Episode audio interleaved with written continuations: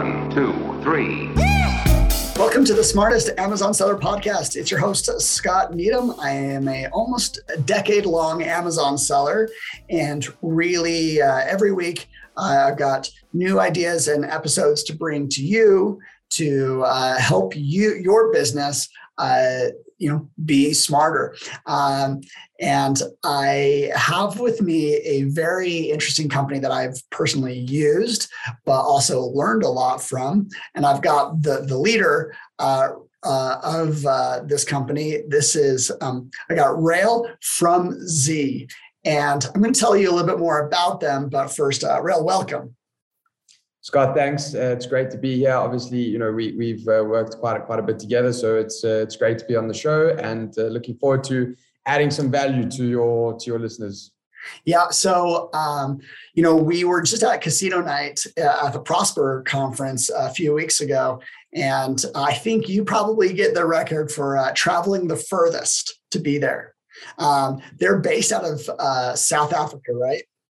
Correct. Yeah, that's it's about a 30 hour travel with a nine hour time change. Um, so it's it it's it really is the the other side of the world. I think what what what's a, a, cool opportunity of working in South Africa is that because we're pretty much centrally located on the globe, and because our client base is really based all over the world, we can service clients in any time zone. You know, for us, early morning is like Asia, and then middle, you know, middle of the day is UK and Europe, and then you know, later in the afternoon and evening is is the US. So, you know, across a full day for us, we can actually scope the entire globe. So, a far way to travel for Prosper, absolutely worth it. Um, but uh, yeah, like I say, a, a, nice opportunity for us. So, I've rarely seen uh, companies do the same thing that you guys. I feel like Zee just went from zero to 100 uh, in terms of uh, embracing and jumping in uh, the Amazon community and, and, and servicing sellers in, a unique way.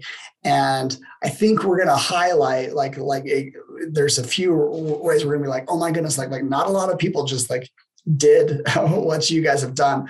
But um, for those that like have never heard about Zee, uh, they uh, um, take a lot of the headaches around international logistics. I use them in uh, getting to Australia with some products. Um, and really they, they, they take away a lot of the, the red tape. But first, um, let's just talk about, you know, what uh, is the opportunity of going international? When should people start thinking about it? And um, and what are these like? What what hurdles are out there? So you know the way we see it, and, and what we've learned in, in in the industry is that when a seller is looking to uh, grow their business, uh, there's really two ways in which they do that. Uh, they either add some new products to their existing market that they're selling in, or they look to take their existing profitable, proven products um, and, and introduce them into new marketplaces uh, like you did, Scott. So um, it is a difficult choice, especially for a US based seller, because the US market is so big. Um, so, you know, the opportunity to add additional products is an enticing one there's a lot of complexity in new product design, raw material sourcing, negotiation with manufacturers, getting uh, you know prototypes and tests to see if the quality is okay. That that is a, an extensive and, and quite a long process. So the the other opportunity is to take your existing products that that you know sell well and introduce them into new marketplaces. Um, and you know, again, even through traveling, uh, through speaking to different people, through servicing companies all around the globe, consumers act quite similarly across the world, uh, especially in the range of products that are sold on Amazon. So when you have a profitable product in your existing marketplace, we don't see why it shouldn't be profitable in the next. And uh, what we're going to talk about later is, you know, what you should be thinking about and what you should be considering before uh, going to that, you know, that new marketplace. You know, a lot of ways the world uh, is uh, starting to act more and more similar than they are different in the way that like uh, we consume like you know uh, people like buying on amazon in the us they like buying in europe they like buying in australia like people like the simplicity and uh, there's a lot of products and brands that you know they they they, they go global um, and they do uh, fairly well in, in a lot of marketplaces um, when people talk to me, uh, I actually just received a question uh, this last weekend about like, hey, when should I go international? And I was like, I was like, well, maybe uh, there's a there's a right time for everything, but uh, I felt like it was a deeper question that I that I didn't, you know, I couldn't just like answer in a few seconds. Like, ah, it probably takes like you know a few minutes because I'm like, I want you to know your hurdles before you uh, you you think about what it takes because like some of these hurdles they're not necessarily hard. They just take a little bit of time. And, and know how it's, it's about it's about it's about knowing what they are before you before you jump into it. I, you know i had this conversation with with quite a few sellers at prosper around you know they said look you know we tried it. We got the vat registration. We did this. We shipped a couple boxes. It didn't really work out. And you know we kind of left it there because we didn't know how or what to do about it. Um, and and that's really what I want to talk about today. So, uh, you know, I think what would be valuable is talking about, you know, what other markets exist outside of the US and what you should be thinking about uh, overall. Uh, you know, when going internationally, and then specifically to a couple, you know, we'll touch on some of the, the larger marketplaces. So, yeah. it, you know, if if I talk about overall, you know, great. I now am considering international expansion. What really should I be thinking about? And there's three things that you should be thinking about. The first is is there any type of entity compliance that you need in, in the destination country? So, and what I mean by that is VAT or GST or JCT registration, something that is a foreign concept to most US sellers because sales tax works on a, you know on a state level and not at a federal level. Yeah. Uh, in other countries around the world, their VAT or sales tax system, you know, is is applicable upon import and upon sale. So in certain countries, it's actually a legal requirement to have that registration before you're actually allowed to import and store goods in, in, that, uh, in that country. That specifically speaks to Europe, the UK, and the UAE. Uh, if we talk a little bit about markets that are a little bit closer to home, like Canada, there is a GST system, but you can start importing there without actually having a GST registration until your, your annual sales reach a certain point. Right. And again, these these are things that you would need to find out before you before you actually do it. Yeah. So, so um, and like uh, I've done a little bit of this myself, and all I know is like some of them take a lot of time to get you to like you know fill out a lot of documents here and there, right? It depends which way you want to go about it. um, it really it does. So you know, the, the, the, sort of second uh, thing to consider, uh, we, we will, we'll get to the documentation and the bureaucracy in, in a moment, but I, oh, I, I can't wait. I, I, want to talk a little bit more about, you know, what are the other things that, that should be considered just, just briefly. Um, you know, the second is what is the product that you're actually uh, looking to send there and what are the compliance requirements that need to be met before you actually allow to import and or sell those goods in that country. Uh, that's something that's you know uh, uh, uh misconceived and, and, definitely overlooked by, by a lot of Amazon sellers. Uh, and Amazon are actually getting a lot more strict with this, especially in countries like like the UK and Europe. Uh-huh. the third is the third is customs compliance. so that talks to having you know local representation, like an importer of record, to actually import on your behalf, making sure that your, your goods have been classified correctly according to their HS codes, the taxes paid are the right ones. And then the third, where VAT systems are applicable, making sure that your customs documents are prepared in a way that you're actually allowed to reclaim your import VAT. And again, for a lot of US sellers, this is a foreign concept. It's like the government's actually going to refund me taxes. And it's true, they will. Uh, it just has to be done, you know, and, and done correctly. And then the sort of third and last thing to consider is logistics. You know, for your new country, uh, your stock limitations will be lower. So, do you have the appropriate logistics method and model uh, to take your products there to begin with? And then, can you build out and scale your supply chain as your your sales start to grow? Yeah. So. Um, lots of small but could be you know disastrous things if you uh, you know, say you're shipping to a country and you haven't considered one or uh, like th- those those several um, hurdles. So say say I want to get started, like what do I do? So I think let, us talk country specific. I think that okay. that'll make this yeah. that'll make this a, a lot more interesting for the listeners. So close to home, there's Canada. Okay, Um, a lot of sellers use what's known as North American remote fulfillment, where Amazon will actually fulfill orders in Canada from stock that is stored in a US fulfillment center. It's nice, it's a nice way of understanding what your demand is for Canada for that particular product. Uh, and if there's a demand, rather, let's put it that way, if there's a demand, the caveat or the, or the, or the difficulty there is that as the seller, you don't get access to Prime members and Prime members are the biggest spenders on the platform. You don't get access to them because Amazon can't guarantee next day delivery. So ultimately, what you really want is a direct delivery to an Amazon fulfillment center in Canada. And in order to do that, you will need some form of local representation uh, uh, to, to get your imports through, uh, like an importer of record. Uh, you'll need to consider the GST system. So in Canada, you don't need to be registered for GST before you start importing. You only need to register for GST once your sales reach around 90,000 Canadian dollars in any uh, annual period. Uh, the caveat there is that if you aren't registered, there's a 5% uh, import GST that you'll pay that you won't be able to get back. So that's something you'd need to build into your margins, um, you know, as a starting point. And then yeah. from from there, it's, it's, around setting up your supply chain uh, to to do the most tax efficient import because a lot of guys will say, look, okay, I'm going to send full containers uh, from China into the US, and then I'll pay, send my stock from the US to Canada. In that setup, you're paying duties twice. You're paying duties in the US, and then you're paying duties in Canada again. So, and again, that, that, that will impact your margin. So what you should be doing is speaking to your supplier in China and saying, look, you know, can you box and label and palletize for FBA? And then you choose the appropriate provider like Zee, uh, you know, which is something that we'll do. And we'll pick up from, you know, directly from your supplier and get it delivered direct to, to Canada FBA. And then again, the, the sort of the, the, the, the other thing that should be considered before those imports take place is what is the type of product?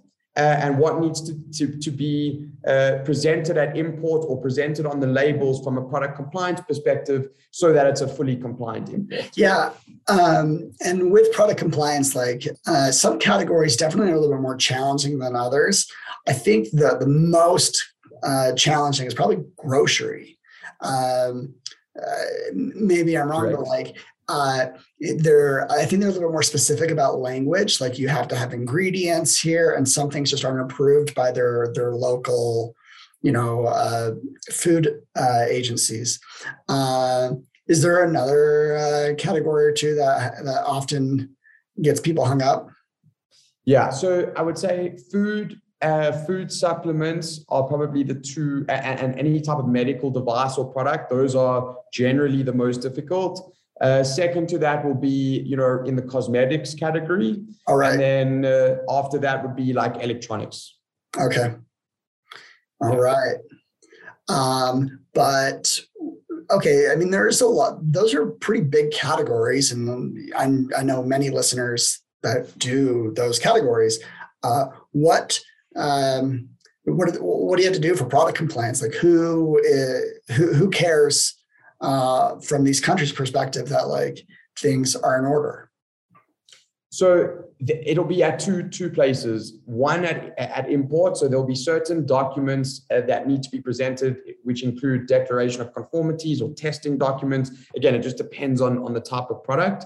And then there'll also be certain documentation that Amazon will require from the, the products being legal for sale. Um, and, and, those can be different. You know, uh, in, in, Europe and the UK, it's it's around you know responsible person or uh, CE markings and things like that.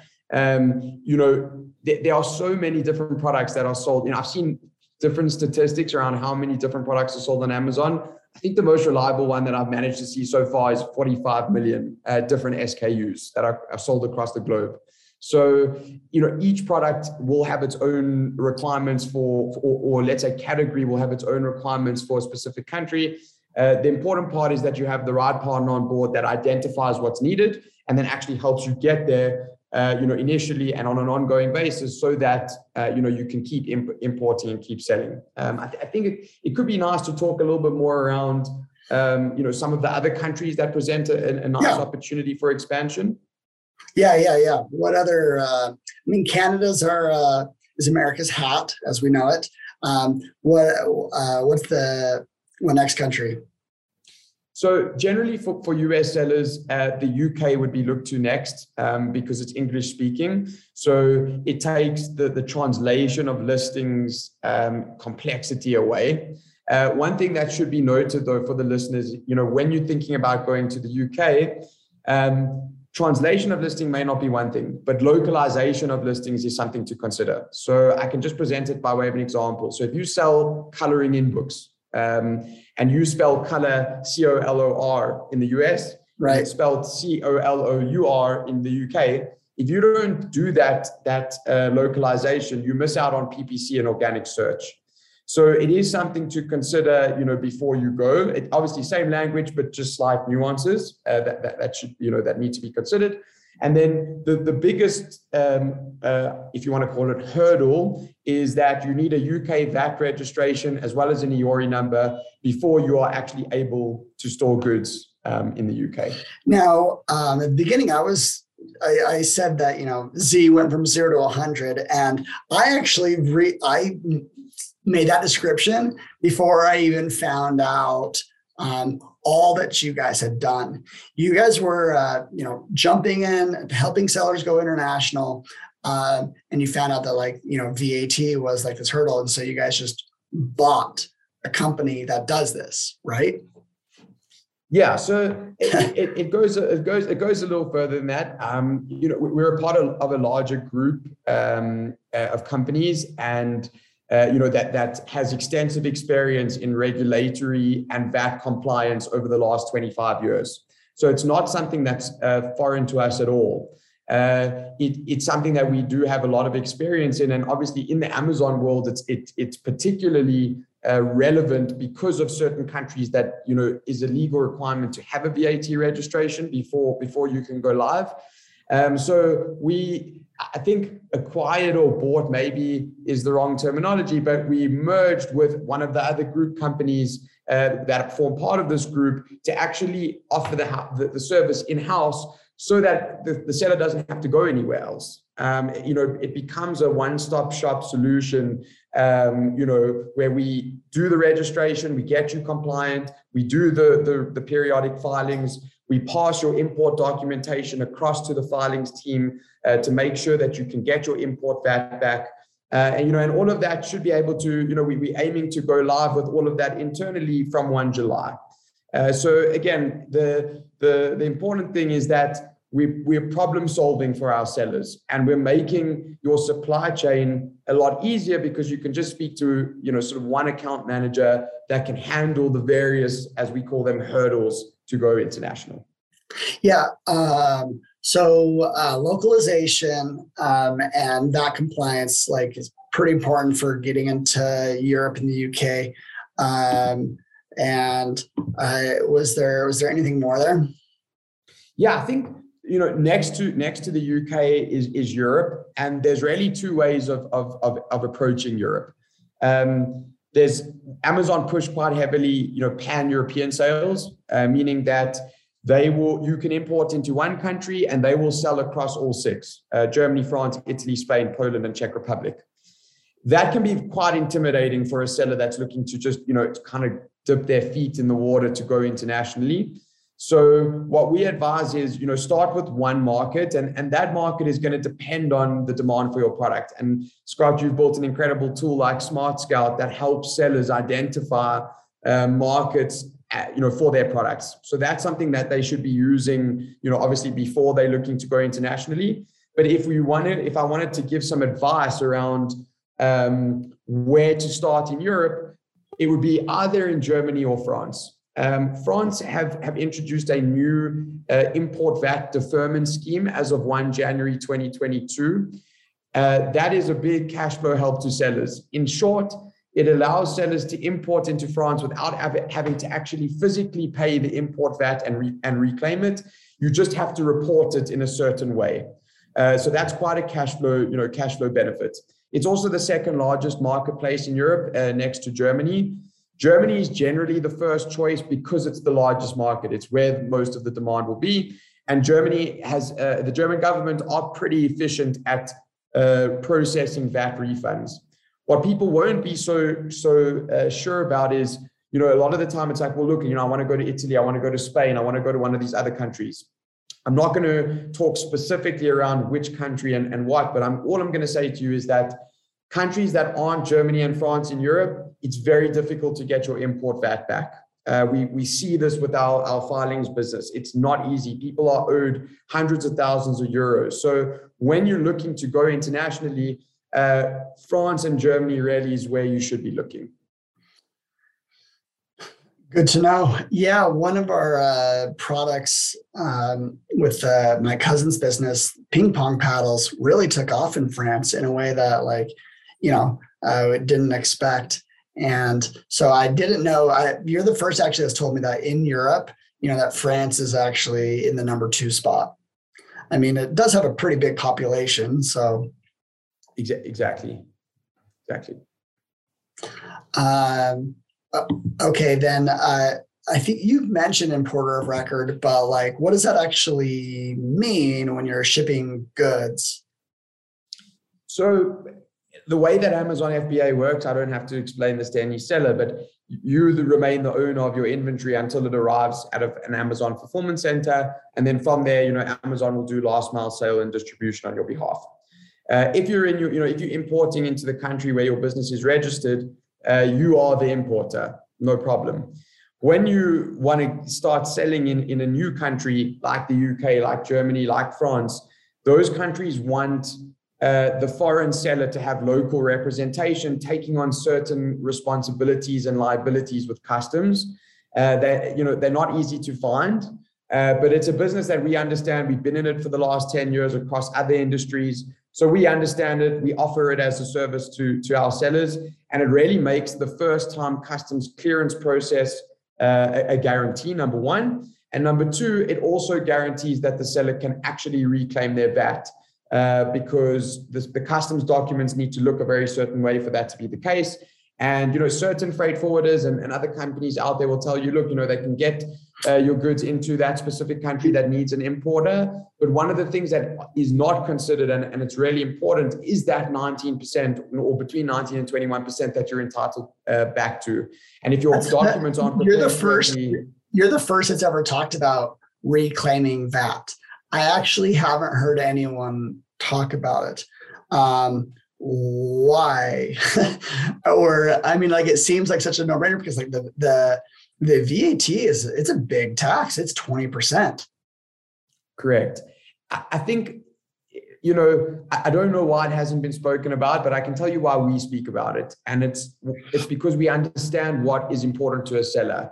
And at the end of the day, that's margin on your product, right? You're going to buy a product for a certain amount. You're going to spend a certain amount advertising it. You're going to spend another amount getting it to the fulfillment center. And after you've spent all of that, you've got to make, you know, it's, it's got to be profitable for you.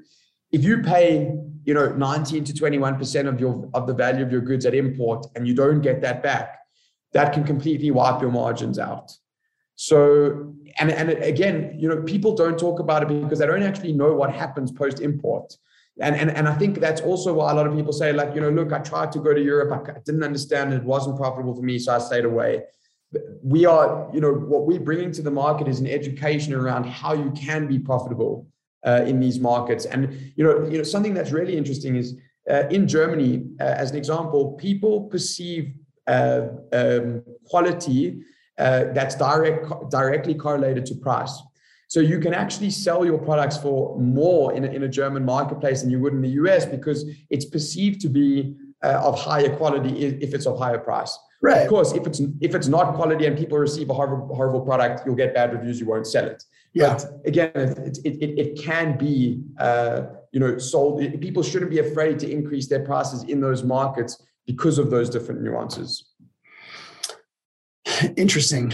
Yeah, uh, I have mentioned that, like even in the U.S., like I, have mentioned that sometimes, like you know, pricing is almost like a marketing strategy of its own. Absolutely. Um, all right. So okay, so let, uh, maybe we're. Uh, I I love the reclaiming VAT taxes. I think that's uh, kind of changes my perspective on uh, going international. Um, and uh, definitely need to dig into that. Um, now, um, okay, let's let's go beyond Europe. What other marketplaces are, uh, from your perspective, uh, interesting? So there's a lot of hype around uh, the Middle East, uh, Japan, and Australia. Um, if we talk about Japan, that's you know that's the largest outside of Europe, so so third to the states. Japan have made it very difficult for foreign importers to import.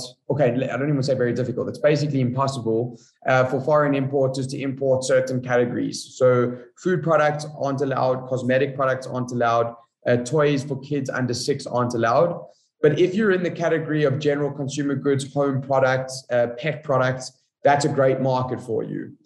The, co- the complexity, I suppose, in going to Japan is that translation and localization is very important and product descriptions as well are very very important in that market so uh, no products will sell in english you've got to translate your your your, your uh, get your your listings translated into japanese number one number two you've got to speak to the japanese seller so you can't use colloquial american sales sort of tactics on on japanese sellers what they want to see is detail uh, in, in, the, in the listing. They want to see what is this product? Are there lots of pictures? You know, what does it contain? What are the benefits it's going to give them? And that all needs to be in Japanese.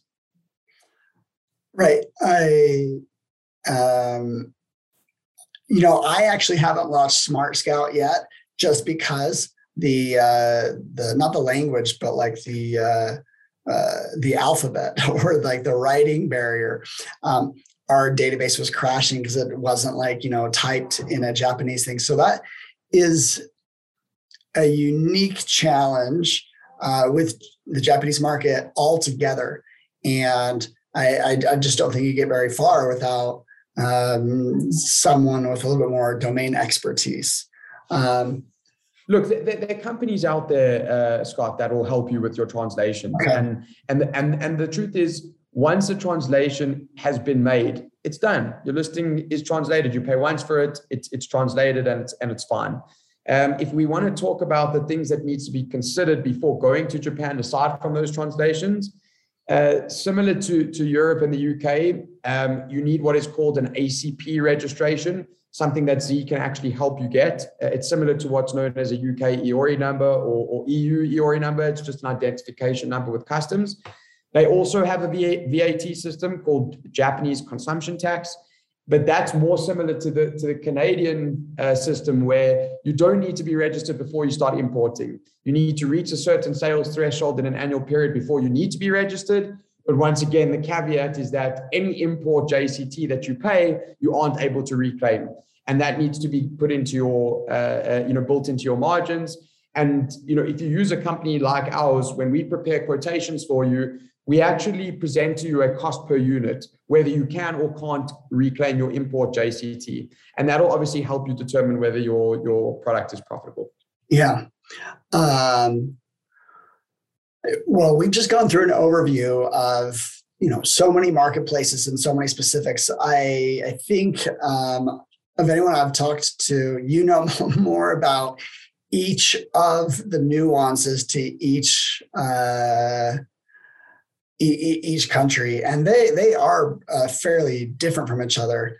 Um, where do you see um, where do you see the future going with uh, you know international? Do you think uh, it's get, it's getting easier, or do you think the opportunity is getting better, or is it just uh, more of the same? To be honest with you, I think we're at the tipping point of the international expansion opportunity.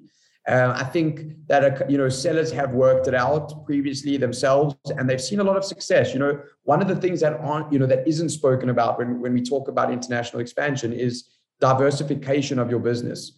You, I've, I've heard you speak in your podcast before where Amazon suspend your account in the US, right. for example, and it's a stressful, stressful situation. Three days you're down, you're scrambling, trying to find a, a seller, a, a seller support to get you reactivated if you're selling in the US, Canada, Australia, the UK, Germany, if Amazon decides to suspend your account in the US, your sales will continue in your international markets. Uh, so, so it is a business diversification risk. Um, if you want to know, if you want to answer to the question, is it going to get more difficult? that I that I can't answer. Uh, that is up to uh, different customs offices around the world. What I can say is that Amazon are pushing the opportunity um, really hard at their sellers. You know, they're opening. They wouldn't be opening up markets in all of these places if they didn't see it as a an opportunity for their sellers. So, based on that, and based on the investment that Amazon are making in international marketplaces, the opportunity will only grow. Uh, and the, the, the, important part when you're doing it is using the right partner to make sure that you're doing it in the correct way.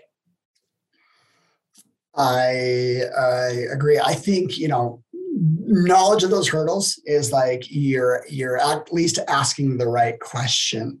Um, so like the, the VAT, product compliance, importer of record, and then if possible, uh, you know, import uh, like the VAT reclaims, so you get some of that uh, margin back, which probably goes straight to your bottom line.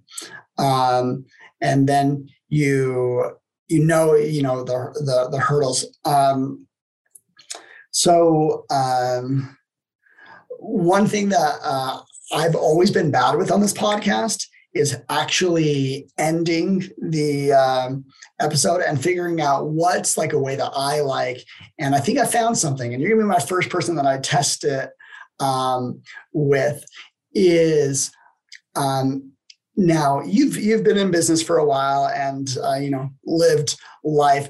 Share with me like um, just a final like you know uh, the smartest thing that you've either done uh, like it could be a life hack or a, a, business hack.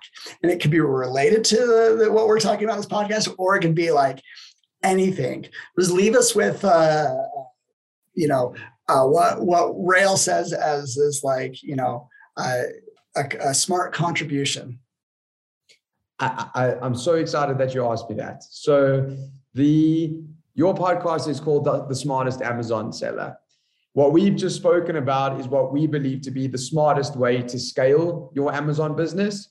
And the, the hack that I'm going to leave your audience with is aggregators have become a massive uh, a part of the e-commerce space. and, a, and a significant part of their strategy is acquiring brands that have fewer SKUs um, that can sell across multiple marketplaces. So whether you're going to sell to an aggregator uh, or build your own business and scale, you should be scaling it in the way that they do it. Um, that is the smartest way to scale your Amazon business. Yeah. So I love it. Um, I, I really think that people should start thinking about aggregators as just like just big sellers. You know, um, that's what they do. They, they they sell on Amazon and and um, and they're putting in the resources to figure these things out. Absolutely. And, and again, you know, they want to build out and scale their brands. So they following the international expansion opportunity, number one. And number two, if you want to scale your business for an exit to them, why not scale it the way that they would beforehand? You'd, you'd get a, a, an increased uh, valuation multiple anyway. There's my my hack for sellers on. Oh, I love it. So, uh, follow the aggregators. Look at look at what they do. I I, t- I totally agree. They, they're investing so much in this stuff. And so, and if you have a chance to like learn from them, uh, do it. Well, um, Rael, thank you so much for for jumping in and talking about you know very technical things. And I think you you um, you just like you skated right through them all real quick and made it sound a little bit easier. Um, so, well, I've already, uh, you know, uh, used your services. I'm hoping that I'm going to be able to use them more uh, with uh, some of our products and brands. And um, and actually, thank you so much for coming out to our casino night at Prosper. And uh, hopefully, you know, you guys uh, get enough off season that you know, come next year, you'll you'll also make the the journey again. No, absolutely. And Scott, it's, it's been an absolute pleasure. Thank you very much for having me on, on, on the podcast. Um, you know, I love talking about what we do. I love the value that we bring to sellers, and I hope that uh, you know there was something that was at least learned, you know, from from what I said. And if you're interested, if if, if you if it, you know there are a little bit of you know there are certain complexities and hurdles that you need to to jump through. We've made it our business to fully understand them, fully advise you, guide you, and provide you with the services to actually get you there.